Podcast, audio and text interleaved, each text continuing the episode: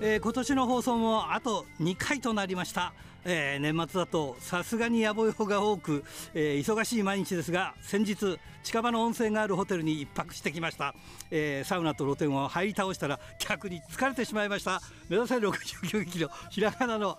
荒井圭です。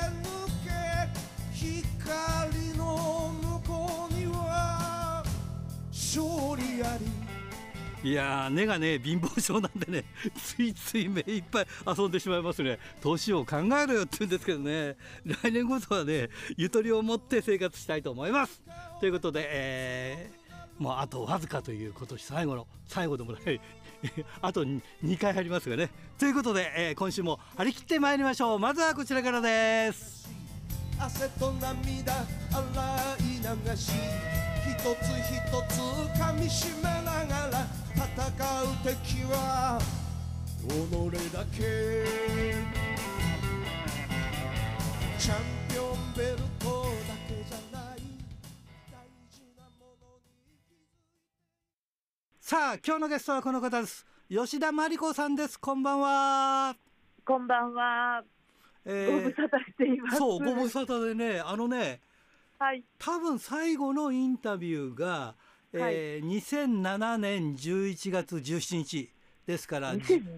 年ですか。16年前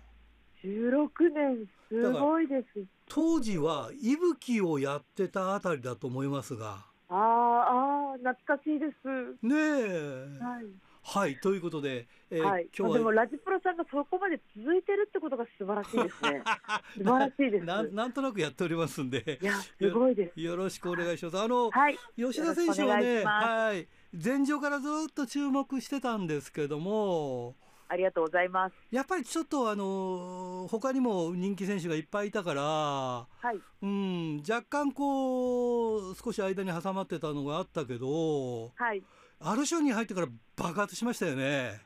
ああ、まあスタイルとかも全く変えてやったっていうのはありましたね。ねはい。だからあのいわゆるルチャとかあのまあ飛んだり跳ねたりしてたけど、それがサブミッション中心になりましたよね。はい。で、はい、それになってからこう花が出てきて、いやありがとうございます。画期的だったもんね。だはいあのでもいろんな人に言われました。はい、もうあの飛んでほしいとか、はい、だから例えば関節やるのはいいけど飛んだ後に関節やるとか、うん、なんかもうその三角跳びが見たいとか、はいはいはいはい、すごい言われました。ねえ、はい、でもあの雲絡みとかいま、はい、未だに覚えてるけど非常に画期的なネーミングだったし。あありがとうございます、うん、それであれですもんねあのちょうどその辺りからあのパンクラスとかバトラーズでこう異種異種格闘技の練習したりとかしてたんですもんね。そうですねはい、うん、なのでアルシオンで、うん、まあ、そういう出稽古に行かせていただけたっていうのは、もうすごいありがたくて、まあ、そういう環境がとっても良かったっていうのもありますね、はい。いやだからここに来て吉田真理子っていうのが一つこうなんか、うん、えー、形成されたかなっていう感じがあってね、はいあと私が個人的にすごくあの後から思ったのは、はい、なんかその頃あのプライドとか、まあ、K1 とか、はいはいはいはい、そういったのが時代的にもすごい流行ってた時だったのでそうだよね、はいはい、だからなんかその時代にマッチしてたんだなと今今こう振り返って思います。ね。はい、だからまあちょっとかなり後ではあるんだけどえー、カナ選手なんかは例えばそんなような感じでアメリカへ行って大成してみたいな感じになってるしね、はい、まあそれの、うんそうね、そういうことの先駆けだったよね。うん、うん、はい。だからそうですね。やっぱプロレスってこう相手の技を受けてなんぼの世界というかね、はい、受けることも必要だしっていうのだったけど結構アルシオンの最初の頃はもう、はい、もうもう勝ちにこだわってみたいな。あはいはい、はいなんかそういうもう相手の技もこう好きあればすかしてとかやってたので、うん、まあ、その総合格闘技がこう受け入れられた時代だったから良かったのかなと思います。あね。だからそれがだからある種になってこう初代チャンピオンクイーン・オブ・アルシオンの初代チャンピオン、はい、ね、でその後も6代目、はい、8代目と、ね、チャンピオン取っていってもう本当にそういう意味では女子プロレス界では押しも押されないね、えー、選手っていうふうに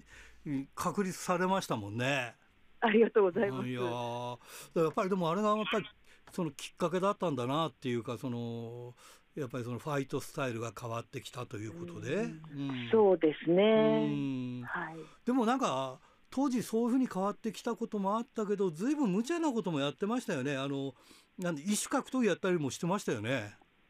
異種格闘技。あえーと、異種格闘技とはちょっと違うんですけどあ、はい、あのサンボの銀メダリストの藤井恵さんと、うん、はいね試合したりとかね。はい。いやだから、うん、はいあれはでも私のやりたかった夢の一つでしたね。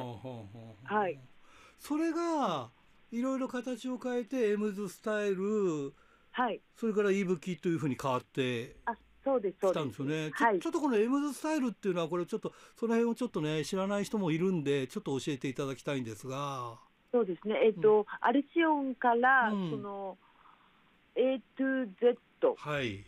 ていう団体にこう、まあ、乗り込んできて、なんか堀田選手、島田選手とか乗り込んできて、なんか乗っ取られたみたいな感じになったんですね。はいはいはい。はい、なのでこうアルシオンで頑張っていた選手としては、はい、こう残った選手が、はい、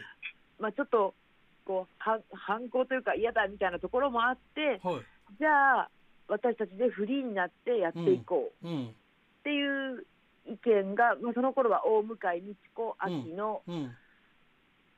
がそんな話になって、はい、吉田さんも一緒にやらないかって言われてそこに中西桃桃江選手が入ったっていう感じでしたね。ねそれでエムズスタイルができたということでね。はい、ミッキー優香選手も後から入りましたけど、はい。で当時あれですよね、あのー、まあそういう人たちも含めてあのなんか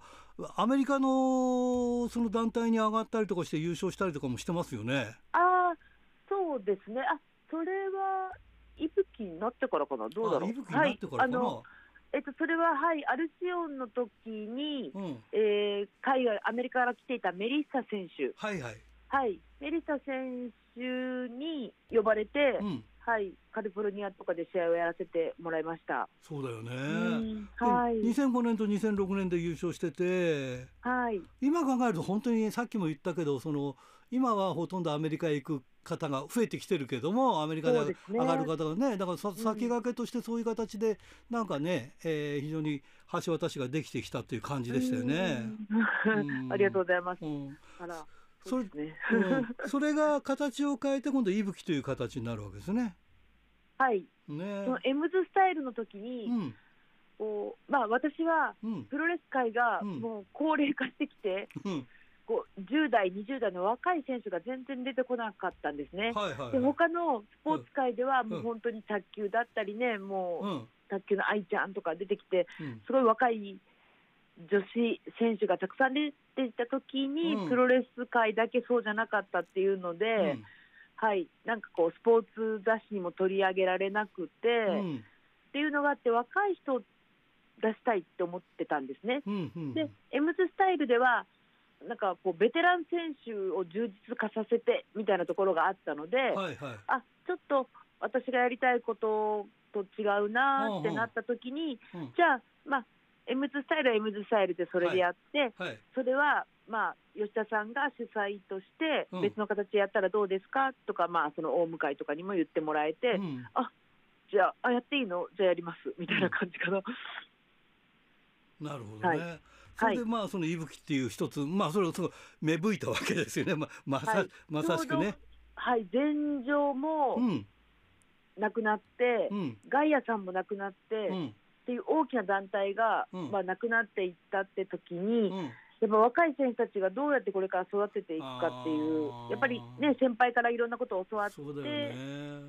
成長していったっていうそのなんか大きな団体がなくなったっていうのもありますね。うんうん、だから今、はい、その息吹がないと今の形になってないっていうところも多分あるんでしょうね。いろんな意味でね。それ今今の人たちが頑張ってる人たちがねそういうものでこうなんかやっぱりいろいろと育ってきたっていう部分があるからね。そうですね。だからその、えー、私がフリーになって、うん、あの新木場あの、はい、前はあの JD だったのかな、うん、のなんか練習お借りしてた時に、はい、その JD の若い選手を見てくれ一緒に。って言われて、はい、まあ、一緒にみんなで練習していた時に、はい、その若い選手たちがすごいなんか練習試合とかやうん、やるとすごいいい試合するんですよ。だから技もないし、うん、ね、もう下手くそなんだけどすごいもうやっぱり負けたくないっていうこの気持ちが、なんかそれ、なんかその練習試合見てると、いや、これ、お客さん喜ぶんじゃないかなって思って、うん、なんか私が一人で見てるのもったいないなと思って、うんうんうん、はい、それもありますね。あなるほどね、まあ、そういうようなことからなんか吉田選手に教わると吉田道場みたいな感じになってきたっていうね。あ懐かしやってましたね。はい。でもあのあれですよねやっぱり吉田選手はなんかやっぱりその徹底していろんなことを学んでたからそのなんか体幹トレーニングとかそういうその体を使ったこともしっかりとこうなんか学べるようなことを、えー、やってらっしゃったっていうかねあの、うん交互にそういう意味では同時にやってらっしゃいましたもんね。うん、そうですね、うん、体幹チューニングもやってたしあとレスリングの、はい、まあ、それこそもう金メダリストの成国敦子さんからもい。ろんな、その技術とかを学んだり、出稽古に行かせてもらったりもしてたので、はい、なんかそういったいろんな方のご協力もあったのも、はい、良かったと思います。うん、だから、はい、あのー、僕らが見てるプロレスラーの中でもね、が、はい、ずっとそのプロレスだけを続けてきてる方となんかそのプロレスに合わせてそのいろんな部分体も鍛えるんだとかいろんな部分をこう言い始めたのがまあ吉田選手だったのかなっていうなんか感じがね女子ではね。あうん、そういう形を作ってきたのはやっぱり吉田選手なんだろうなっていうやっぱりそういうふうにみんなは認識してるんですよね。あありがとうございます。うん、だからそれがあって今があるみたいなね。はい、あなるほど。いや一回、うん、前所にいた頃にやろうとしたんですよ。はいはいはい。あのなんかストイックにこう減量するというか、脂肪を落として筋肉質になるように。うんであのなんかテリー・パワーって外国の選手がつけて、はい。はい、ウエイトとか教えてもらってもともとボディービルダーをやってたからって言って教えてもらって、はい。はい、鍛えててちょっとスリムになったら会社からダメだ脂肪をつけろって言われたんです。なるほどね。あの前座の頃はやっぱりもう、受け身、うん、もうすごい投げられたり結構危ないじゃないですか。当たりも使ったりとか、はい、はい。はい、だからその体を守るために脂肪も必要だっていう考え方だったんですね。はいはい、はいはいだからはいでそれでアルシオンっていう団体に変わって、うん、ちょっと自由なことができるというので、全然できなかったことをやろうと思ってやったんです。だから一つなんかそのプロレスが変わったっていう感じがね、えー、ここでね、うん、こういうプロレスもあるんだよっていうのが。はい、ね、で,、はい、でちょうどいい具合にそうパンクラーさんとか、うん、バトラーさんに出稽古に行かせてもらえたっていうのも、うん、いや本当にありがたかったですね。そうだね。だから時代時代の波にも乗ってたっていうことですよね。本当ですね、ありがたいです。いやだからまあこうやってね時代を作ってこれたまあレスラーですよね。ただ単にまあ変な言い方するとただ単にプロレスだけじゃなくてそのプロレスも含めた周りのことをいろいろこうやってきたっていう形がね、だからさっきさっき言ったようになんか吉田選手が出てくると体つきがちょっとやっぱりえっ？て。そんなそんなムキムキでって今ならそのよくあるシックスパックとかね。はい、そそんなんでいいのかみたいな感じがありましたもんねやっぱりね。でもそうですね。でもやっぱり今思い出しました。最初、アルチョンの時に、うんうんあの受け身取ったら効きました体に。あやっぱり。やっぱり脂肪いるなと思いました。なるほどね。はい、あの特にアルションの時に、あのレジー・ベレット選手って、はいはいはい、でダッダンボヨヨンド、はい、うん、もうもうボディアタックとかされたらもううってなりましたね。はい、そうか。だからいろんな人の技をかしてたんだ。私あの受けないでなるべく人の技を受けないでみたいな。やっぱりダメージがあそうかそうか。脂肪が少ないダメージが大きかったのを思い出しました。やっぱり戦い方も変わるということですね、それによってはね。ね。いや、はい、そんな中でこうね吉田真理子選手ってこう人時代を作ってきたっていう形でねいや今回出ていただいてね非常にありがたいなって。今でもやっぱりそういうような感じではその運動機能をいろいろこう、えー、できることだとかいろんなことをやってらっしゃるんですか？もうありがとうございます。新井さん、うん、とってもいい質問で、はい、そのもう鍛えに鍛えて筋肉ガンガンにつけて、うん、もう忍耐根性努力で、うん、プロレス界を生きてきた結果、今真逆のことをやってます。おどんなどんな感じ？いかにまあ、筋肉はもちろん必要なんだけれども、はい、その筋肉の力だけに頼らない、はい、こう体をうまく使って動く、はい。はい、でそのためにはもうなるべく力を抜いて、うん、こう楽に柔らかく動くっていうことをやってます。あそれは素晴らしいですね、それをじゃあ教えていらっしゃるんですか？いろんな方に。はい、でも本当にもう、怪我でボロボロで、うん、もう歩けない、もう本当に普通に歩けなかったのが、うん、まあ、その力を抜いて、体をうまく使うことによって、もう今、歩けるようになったし、はい、プロレスの時の後遺症がもうないです。あなるほどですね。そうなんですよ。恐ろしいぐらいに今その、はい、そそういう活動はどちらでやってらっしゃるんですか？あ、えっと今地元の広島県尾道に引っ越ししたので、広島県尾道でやっていて、はい、はい、あと、まあ、コロナも明けて月に1回東京にも行くようになりました。何かお悩みの方はもう本当にぜひと言いたいですね。あ、そうですね。いや、よくわかります。ます。はい。わかりました。もっとね、ちょっとお話聞きたいんですが、ちょっと時間が来てしまいましたんで、また機会を作ってぜひお話を伺いたいと思います。はい、ありがとうございます。よろしくお願いします。えー、はい、それじゃ最後になります。次の方を紹介していただきたいんですが、どなたを？あ、はい、次はもう私の弟子と。はい。いう松本博代選手に。あはいはいわかりました。はい。雨女の方ですね。ああ今でもなんですか？そうそうみたいですよ。必ず雨で。ですね。そうみたいです。はい。ということで、えー、最後になりますが全国のファンの皆さんにメッセージをお願いします。はい。えー、来年の1月12日6時半から新宿フェイスでこう今話題になったアルシオの団体のザ・ファイナルというこう試合が1日だけ行われます。で私はあの試合はしないんですけどもコスチュームを着て、えー、登場してトークショーをやります。はい、はい、そしてあのこう一夜復活という選手もいらっしゃるのでぜひ会場に足を運んでください。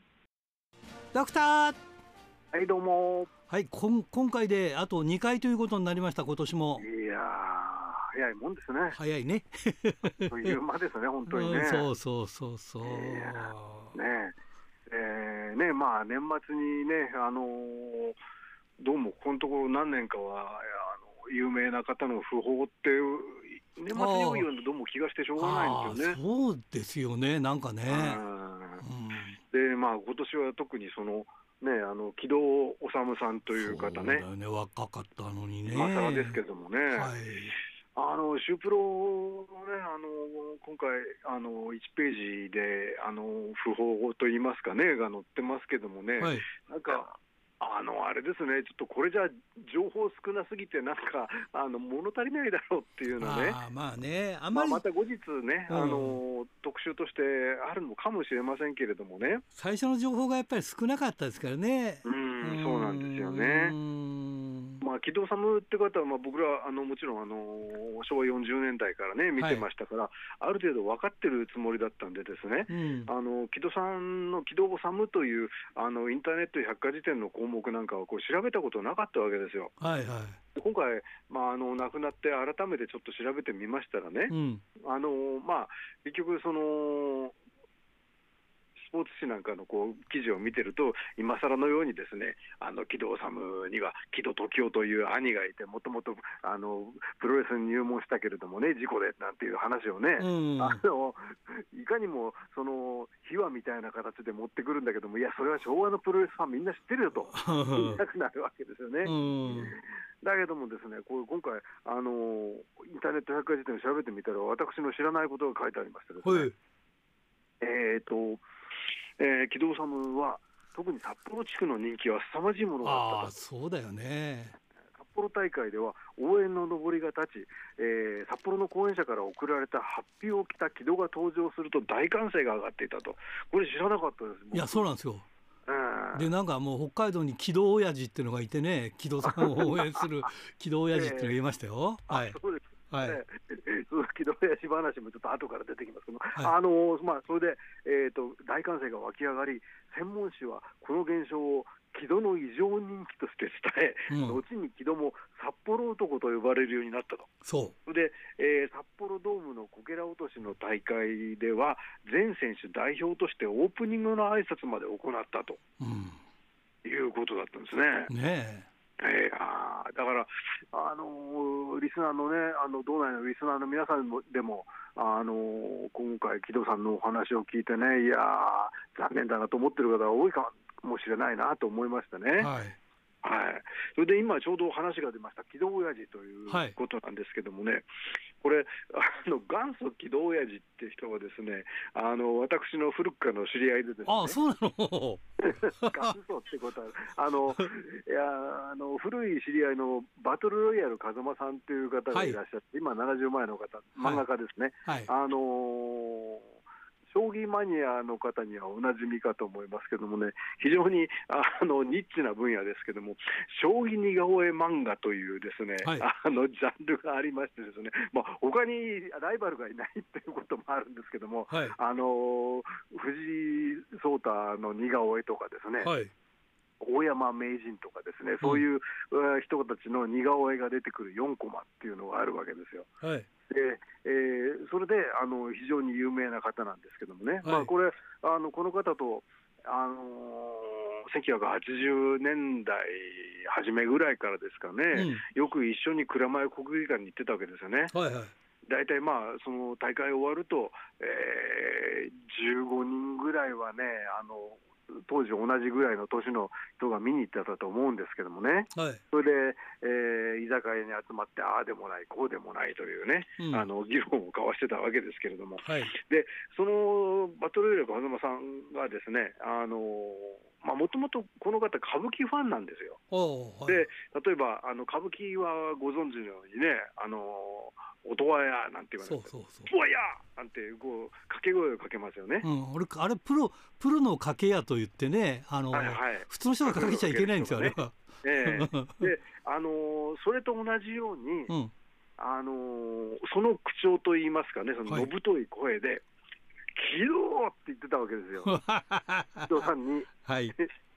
それで、うん、あのー、その当時はまだ機動親父って言葉はなかったんですけども、はい。ある日その、いつも一緒に見に行くね、僕と僕の少し上の、えー、漫画編漫画雑誌編集者の方が後楽園ホールで大会を見てたらですね、うん、あのすぐ後ろの列に座ってた若者、若者といっても、当時は あの僕も同じぐらいの年でしたけども、はい、あの若者が、あれ？今日は声が飛ばないとこ見ると、機動親父は来てねえんだなって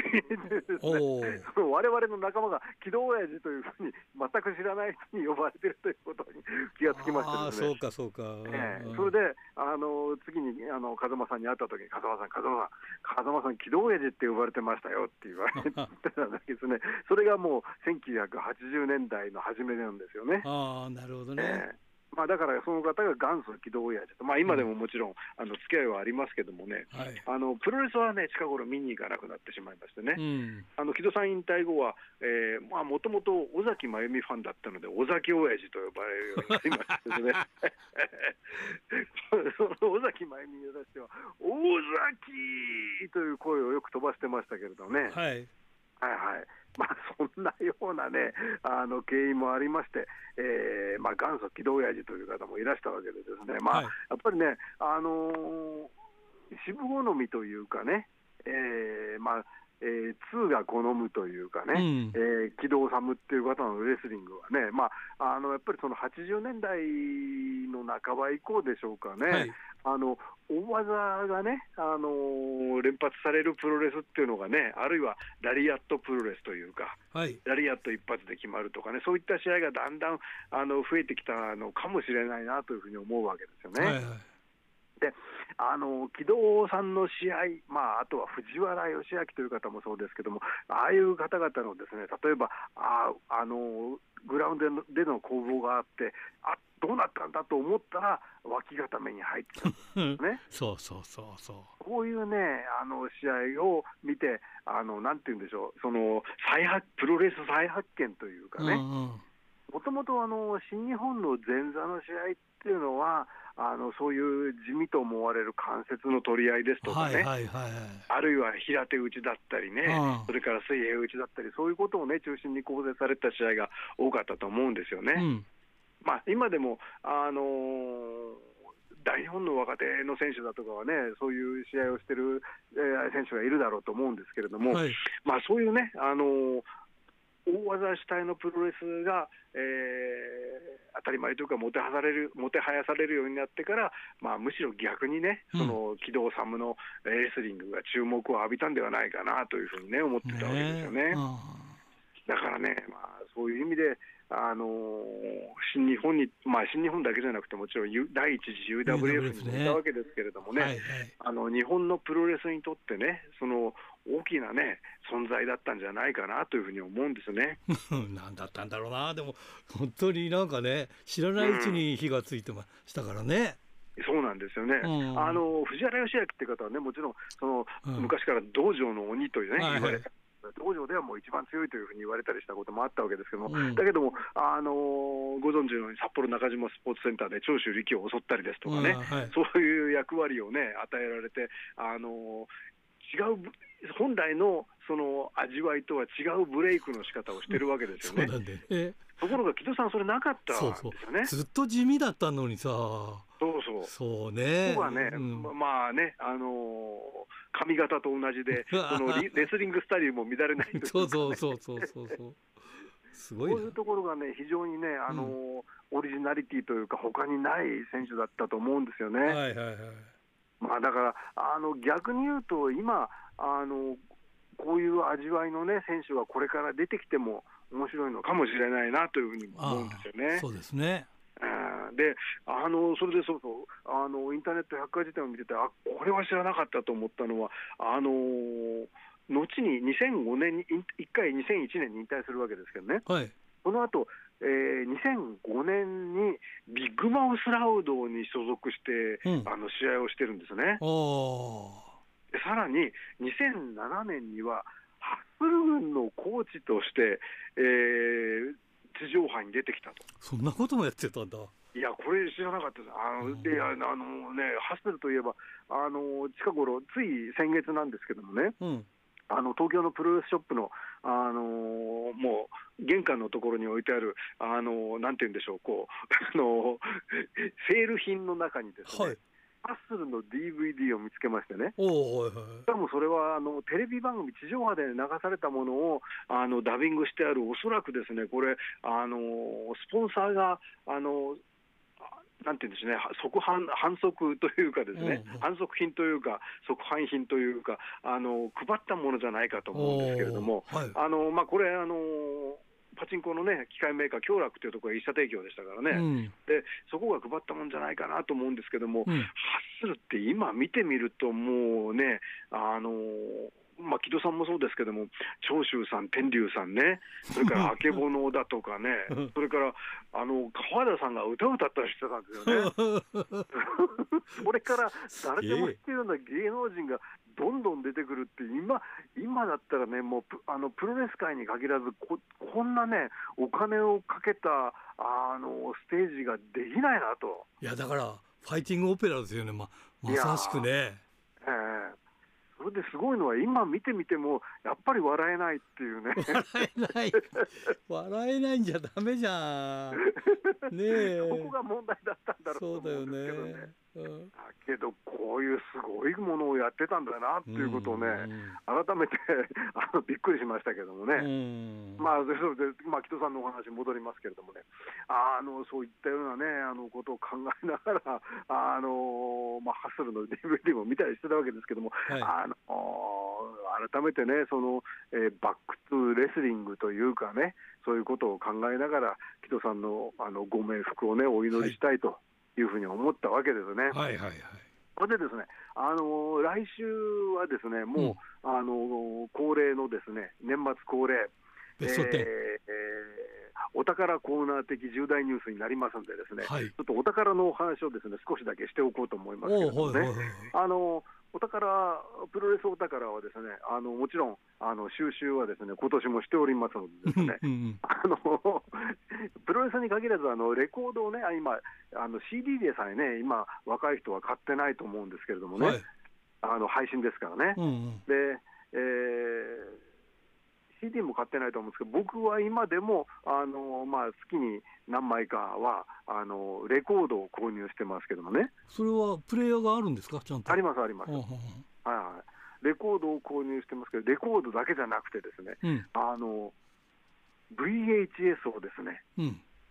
時々購入してます。VHS もあるわけだ。月にまあ1分か2分かはね、うん、いやあの もちろん再生機再生機という意味ですね。ああります、あります。あのプロレスに限らずねあの DVD になってない映画だとか、うん、あの音楽のソフトっていうのはね結構あるんですよね。うん。で例えばですねあの、まあ、プロレスにちょっと近いところで言うと、あの普通は DVD になると、あの特典映像なんていうのがつきついてることが多いんですね、はい、あの、はい、メイキングがついてたりだとか、はいはいはい、あるいは、えー、その映画だとかだと、えーと、劇場予告編をね、うんうん、あのおまけとしてついてくるついてくるなんていうのがあるんですけどね、ところがね、あの逆特典映像というか、うん、あの DVD とあのビデオで比べると、あのビデオの方が長時間だっていうものが時々あるんですよ。はいはいあの代表的なのはですね、あのちょっとまだあの買ったばっかりで実は見てないんですけども、あの梶原一騎さんの実の弟の牧久夫先生が主演してるですね、空手大戦争っていう映画があるんですよね。はいはい、で、これは DVD がですね、えー、という80分なんですけど、ランニングタイムが。はい、でえー、どうもその VHS は数分長いと、で、うん、あのアマゾンの、えー、レビューを見てみると、あの昔か間違いなく見た劇場で見た記憶のある、ロッキーにインスパイアされたと思われるあの牛乳を一気飲みするシーンがないと、それからヒロインであった夏木陽子さんの、あの裸のシーンがあったはずなんだけど、これも収録されてないって書いてあるんですね。でそこをね、不思議に思ったんですけど、どうもあのちょっとまだあの入手したばかりで見てなくて申し訳ないんですけれどもね、うん、あのビデオの方にはどうも収録されてるんじゃないかなと思いますので、ね、それを見てですね皆さんにお伝えまたしたいと思うんですけども。夏木さんの裸を見て。ええ。ー、ご報告を、はい、いやあの、ね、プロレスもので言いますとね、はい、あのー JWP の皆さんが出たねドラマなんていうのがありましてね、なるほど。大城さんなんか覆面かぶったのが出てるようなんですけどね。まあやっぱりそれだけね、女子プロレスのブームがあったんですね、やっぱりね、80年代。そうだね、それからですね、あの元気が出るテレビっていうね、はい、あの番組がありまして、その中にプロレス予備校っていうのがありましてね、うん、えー、プロレス予備校では、えーと、元気みさえさんですとかね、うん、それから市木清子さんですとかがね、デビューしたわけですけれども、それがね、あのプロレス予備校が含まれている VHS 見かけ見つけましたんでですね、はい、これもまだ見てないのでですね、見てからまた皆さんに感想をお送りしたいと思いますけどね、はい、あこれ、ヒップアップの島崎さんなんて人も出てたんですね。あそうか。はいはい、そんなことを考えながらですね、はい、あの正月休みはこれを見て過ごしたいと思います。はい、じゃあ来週最後ですが、よろしくお願いします。よろしくお願いします。おはがきルチャリブレえー、白石区ラジオネーム豊田勲君からですね新井さんこんばんは、えー、ラジプロのメールも今年はこれが最後となりますが今年もよく読んでいただきありがとうございます。いやいや助かってますよ、えー、今年のプロレスシーンを振り返るとコロナ禍での規制も緩くなり、えー、声出し応援もできるようになりコロナの前の日常にだいぶ戻ったと思います、えー、コロナの影響もあり若い選手の台頭が遅れていましたが、えー、各団体若手を伸ばす押すようになりましたね。安西のような即戦力の選手は少ないですが成長速度は人それぞれなので自分を見失うことなく頑張ってほしいですね。えー、それにしても先週メールを送った後に木戸修選手の訃報を知りましたが、えー、子どもの頃に見ていた選手が亡くなるというのはボディーブローのようにじわじわとくるものですね。えー、木戸さんといえば札幌での木戸人気ですが G1 出場権をかけたトーナメントで、えー、後藤や小原に脇固めで勝利したのがきっかけだったんですかねクエスチョン。えー、木戸さんに限らず西村や飯塚のようなグランド重視の選手がなぜか活躍するのが札幌で、えー、他の地域よりもおとなしく見守る感じがグランド主体の選手との相性がいいんですかね？クエスチョン。今思うとそこまで技のバリエーションを繰り出さなくてもきっちりと見せることができる木戸さんってすごいんだなって思いますね、えー、遅くなってしまいましたがお悔やみを申し上げます。合唱。ということで今週はこの辺で。それではということでね。はい。えー、それから清田区金崎正史君から2023年度北海道で私が見たプロレス大賞は MVP は石川祐希一皮むけました。最高試合は石川祐希対若松大二のデスマッチ、えー、第日のビッグマッチにふさわしかった最優秀タッグは斎藤ブラザーズ。兄弟タッグはいいですね、えー、主勲賞は中川翔太。新 HWC チャンピオンになりました。関東賞はネクロブッチャ第日の島松大会で岡林とのシングルには負けたけどよかった。技能賞はヤコ。北斗の余市大会で、えー、神田にジャーマンスープレックスホールドで勝ったのはすごかったです、えー、女女子プロレス大賞は7市新井さんも、えー、小樽で見たのでわ、えー、かると思います。本当にわかるよね。新人賞はシドニーで1年間頑張りました。来年も何に出会えるかが楽しみです。ということでね、えー、これ石狩市ラジオネームぴょんさん。えー、昔高校生ぐらいの時に ラジプロ聞いていました、えー、懐かしくて秋頃からまた聞き始めています。新井さん変わらないですね。って ありがとうね。はい。31年目とは、えー、北海道を代表するラジオ長寿番組となったことに感慨深く感じています。私も今のプロレス大賞には疑問を感じていました、えー、この前の放送を聞いてなんだかすっきりしました、えー、これからもプロレスの素晴らしさを世界に伝えてほしいです。では良いお年をお迎えください。あなたもお迎えくださいね。はいそれからこれ千歳市ラジオネーム山田武さん。新井さんこんばんは。こんばんは、えー、今年を振り返る話題が多くなっていますが注目したいのが藤波辰巳さんです、えー、藤波さんがプロレスデビュー50周年ということでえー、去年の9月に NHK 総合で「マッチョドラゴン」を歌ったことで再び注目されて、えー、今年の11月3日レコードの日に1985年発売当時のオリジナル版と同じ7インチレコードとして2200円で再発売されたところ、えー、オリコンデイリーシングルランキングで4位を獲得したことです。えー、これには藤波さんも大喜びで X かっこ旧ツイッターでちょうど70歳になるし記念にマッチョドラゴンをもう一度ミュージックビデオを撮り直すかとノリノリのようです。ということでね。まあね。ドクターも持ってるんだと思います。ということでおはがきルチャリブレでした。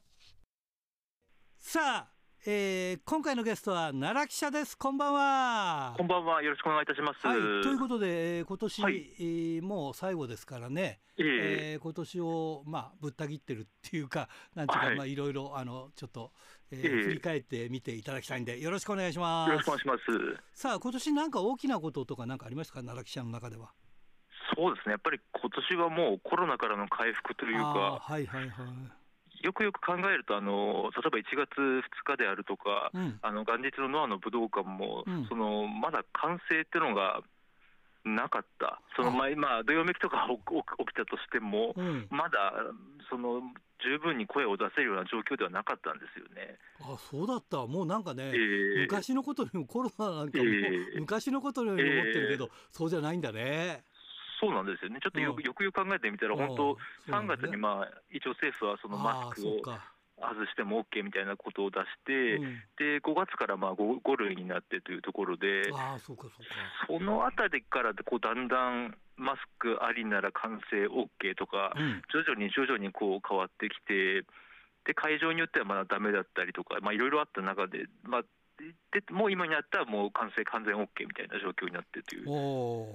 やっぱそういう中で、見る側のあれも、なんていうんですか、そのコロナ以前になかなか戻りにくかった状況があったんですけど、うん、やっぱり今となってはもう本当、普通になったというか、はいえー、そういうところがが、まあ、大きな変化。として印象深いなと思いますね。うん、なるほどね、えー、なんかね、遠い昔のような感じがしてたけど、はい、そう、ね、じゃないんだよね、5月にやっと5類になってっていう感じだったんだよね。えー、なんか確かに本当、はるか昔のような気がするんですけど、うん、あの意外と今年だったんですよね、それを。なるほどね。えー、そうか。じゃあ今はもうどこ行っても昔の風景が蘇ってるっていう感じですかね。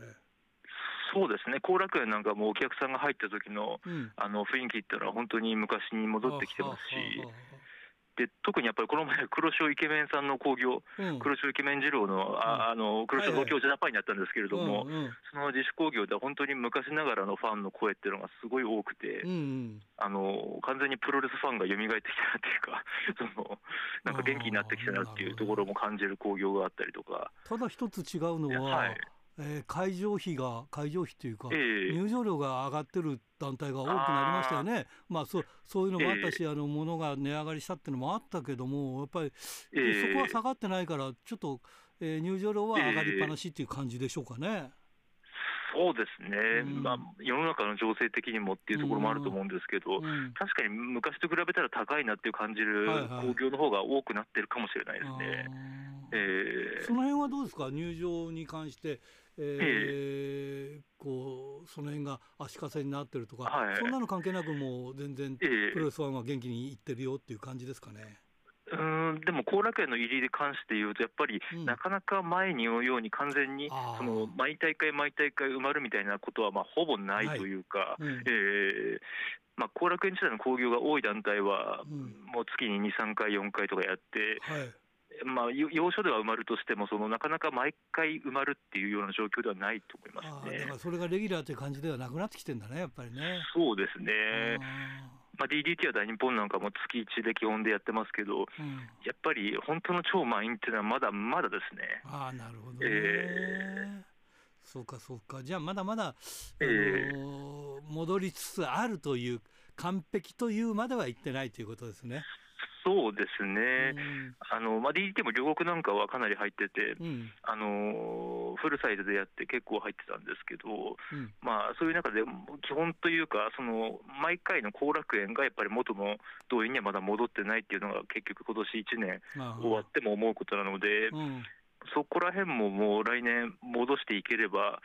また各団体のパワーっていうのは、またもう一回上がっていくっていうことになると思うんですけど、まあ、じゃあ、決算でいけば、まあえー、えー、まあ、人が少なくてもね、えー、入場料が上がってる団体は、まあ、なんとかトントンとかっていう、はいはいはいはい、入場料上がってないところは若干きついかなっていう感じですかね、じゃあね。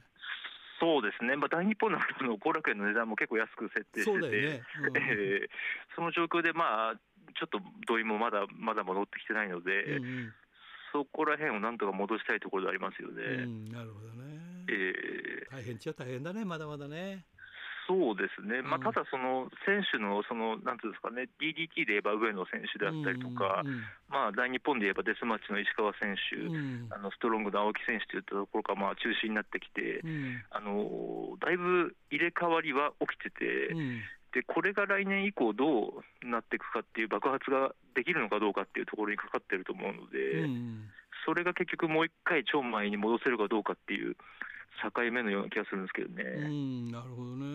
えーちょっとね、えー、その前にちょっと一つ聞き,、聞きたいことがあって、はい、えシュプルには載ってないと思うんですけど、あの、なんか最近各団体が集まってなんか一つのなんかこう作るみたいなことが SNS みたいなところで発信されてて、なんか新日本が中心になってみたいな、ね、これは本当なんですか？そうですね、これはなんか来年、その興行も武道館でやるっていうことが発表になったんですけど、もともとはそのコロナで、まあ、なんていうんですかね、そのあんまりこう、外側に向けては、ファンに向けての部分っていうよりは、どちらかといえば内側の部分、はいはいはい、業界、プロレス業界として、例えば国に何かをこうお願いするであるとか、うんうん、あのそういった時にそういった連盟のようなものがあった方がいいというところで、立ち上がったものというか。でもね、なんか、えー、昔から連盟とかなんかそういうのは、ね、え。ー、コミッショナーとか立ち上がってるけど、え。ー、やる前にこけたりとかしてるのが大勢だから、ね、いやどう、どうなんだろうって、で、シュープロもあんまり触ってないでしょ、その辺のニュースに関しては。まだそれほど大きく取り上げてるわけではないですよね。うんうん、一応、9団体が加盟してて、うんうんで、まあ、確かにちょっとこれで最初の段階で外れてる団体もあるので、うん、でそういうところはどうなんだっていうところも、うん、まあ、結構あると思うんですけど、うんうん、まあ、それでもまあ一応、主要団体はそ,、まあ、それなりにこう集まってっていうところで。まあ、ただ、そんなにファンに向かってのものではないので、内側的な部分なので。そうですね、であとはまあその来年やるこの興行、うん、あの武道館でやる興行がまあ夢のような興行になるのかどうかみたいなところだとは思うんですけど、やってみなきゃ分かんないって話だよね。そうですね。じゃあまあそれはファン側からどうのこうの言うよりも、えー、まあね、え。えー、内側の話であるということですね。どちらかというと、そういうイメージの方が強いかと思いますね。わ、はい、かりました、じゃあちょっと話を戻してですね、はい、えー、まあ、コロナから復活の兆しがあるという感じですが、えー、まあ、各団体はやっぱりいろんなことで、大日本なんかは例えば今、えここに来て外人選手多くなったりとか、いろいろこう企業,、ね、企業努力が見えてきてますけど、この辺はいかがでしょうか？えーそうですね、本当にあの新規外国人の発掘に余念がないというか、うん、あのまあ、バカ外人というあのデスマッチファイターをたくさん呼んだりして、えー、であのマッドマンポンドがまさかのデスマッチヘビーをこの2023年に挑戦するっていう。うんこれもちょっと昔から見てる人にとっては、え、今頃みたいなところもあると思うんですけど、ね。えーまあ、それにしても結構、そのマッドマン・ポンド選手のようなタイプっていうのは、今の大日本にはいなくてですね、うん、あのとにかく狂っていて、うん、って言って、あ、うん、まあ、ってあるんですけども、あのまあ、あのそういった選手っていうのは少ない中で、大丈夫、今のところ、P 入れておきますから。はい、あの石川選手にはないものを持っている選手だと思うので、うん、そういったレスラーと戦うというところで、石川選手のまた新たなる一面というのが見えるかもしれないというところで期待もありますし、うん、でまあ、前来ていたそのドレイク・ヤンガー選手であるとかも今回、また来日して。はいあの首筋に注射器を2本 刺した光景が非常に印象的だったんですけれども、うん、まあ、そういったちょっと一つネジの外れた選手たちがやってくるので。ちょっとこれで、なんていうんですか、日本の既存の選手たちもどういうふうに変わっていくかみたいなところが、あの化学反応みたいなところが楽しみですよね。なるほどね、えー、ただあの、デスマッチでいうとね、まあ、周りも言ってるみたいなんですけど、蛍光灯がもうだめになるっていうか、はい、蛍光灯自体を作らなくなるっていうのが、あと3年ぐらいなんでしょ？う、えっと、2027年の末に、あの一応もう製造禁止っていうのがあのこの前、報道されててですね。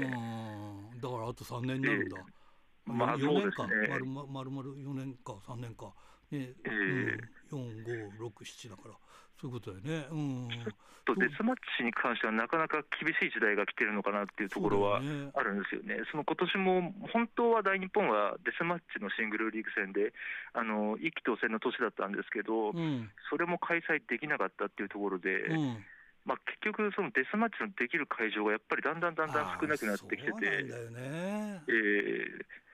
まあ、例えば新木場連戦 で組むとか、まあ、できる会場に集中してっていうやり方もあったとは思うんですけど、うん、まあ、なかなか前のようにあの福岡でもやって、どこでもやってっていう感じにはできなくなってきてるようなので、うん、ちょっとここ数年でやっぱデスマッチ、果たしてどう生き残っていくのかっていうところが、もしかしたら正念場かもしれないっていうところありますよね。あのラジプロでも30周年の時にね、えー、フリーダムスのデスマッチをやってメインでね、えー、えー、その時最後その掃除とかしたんだけど、えー、あの時あこんなに大変なんだって、いろんなもの飛び散ってって、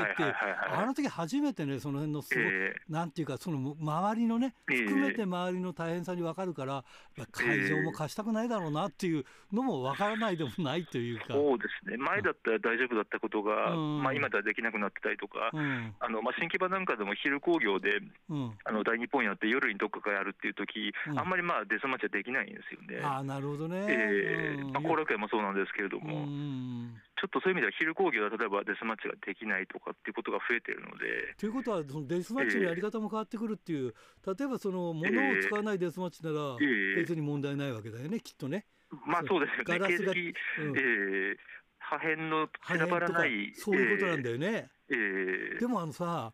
やっぱり蛍光灯ってエポックメイキングでね、あのパカーンっていう音と、あの弾ける音と、で明かりが当たると、あの粉塵がキラキラ光るじゃない、あれはあれでなんかその、その狂気の美しさっていうの、そうですね、写真的にもいいんですよね。そうなんだよね。えー、あれやっぱりすごいものがあるよね、やっぱりね。そうなんですよね。誰誰一番最初にやったのあれ？あれは松永選手ですね。あそうなんだ。もともと松永選手が使い始めて、うん、その考案者というかあれになったんですけど、うん、まあまあそれを要は山川選手であるとか、うん、ダブレック選手であるとかがまあ広めていったという形で。ただもう、あまりにもポピュラーにも今はなりすぎてて。そうそうそうそう、えー、だからあれに変わるものが出てくるのかなっていう話でしょ？そうなんですよね。まあなかなかやっぱあれをあれに変わる象徴的なアイテムって難しいとは思うんですよね。だからなんか今後はちょっと傾向と、アイテムっていうよりは、もう本当、いろんな思考を殺して、うん、もうこれから本当にこうプロレス頭が問われるというか、あの傾向とはもうなくなっていくものという前提の中で、どういった形でデスマッチを生き残していくのかの、あの生きながらさせているのかっていうのが、ちょっとここ数年で問われてきますよね。だから蛍光灯だったから月光闇討ちとかね、はい、そういう光るものっていう反面光るものっていう、えー、そういうところもあったからね、えー、いろんなことが考えられたのにね。ね。うん、なかなかやっぱりねあれに変わるアイテムは難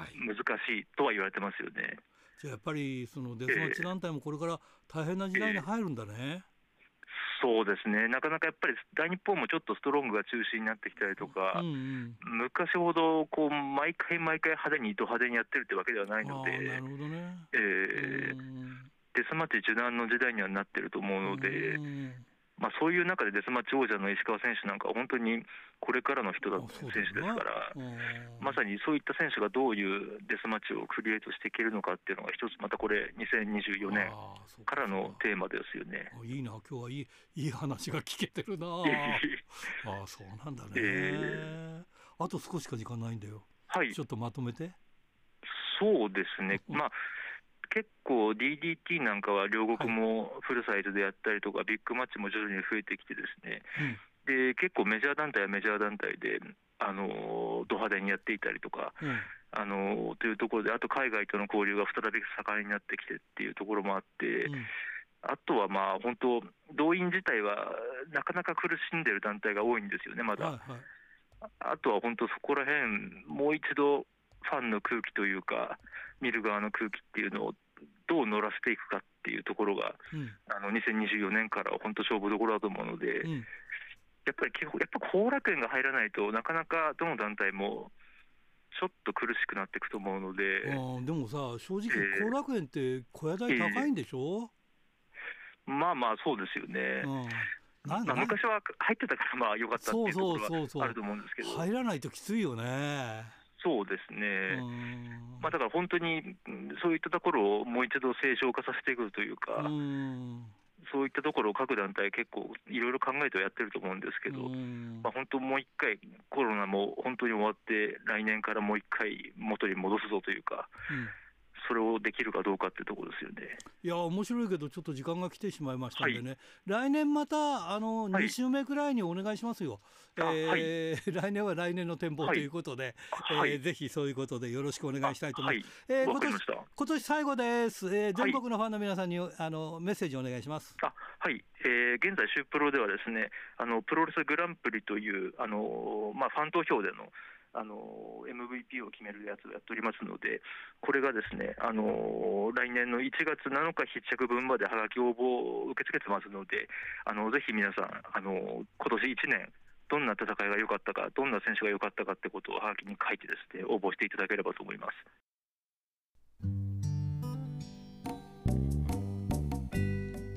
さて先週のプレゼントの当選者を発表しましょう。先週のプレゼントは被災の匠のしめ鯖を1名様にということでした、えー、当選したのは増家のラジオネーム国丸剛さんに当たりました。おめでとうございま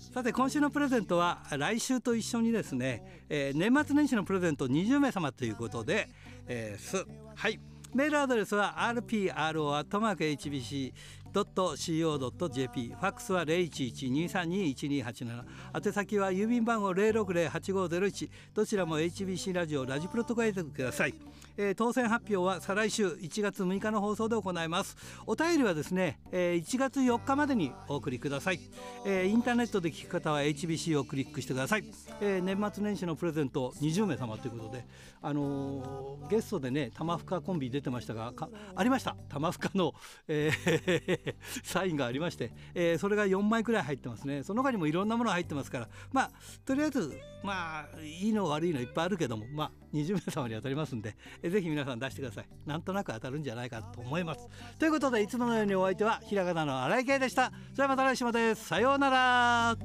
あの日眺めた月だってやっぱり見守るさ。いつも笑いながらあ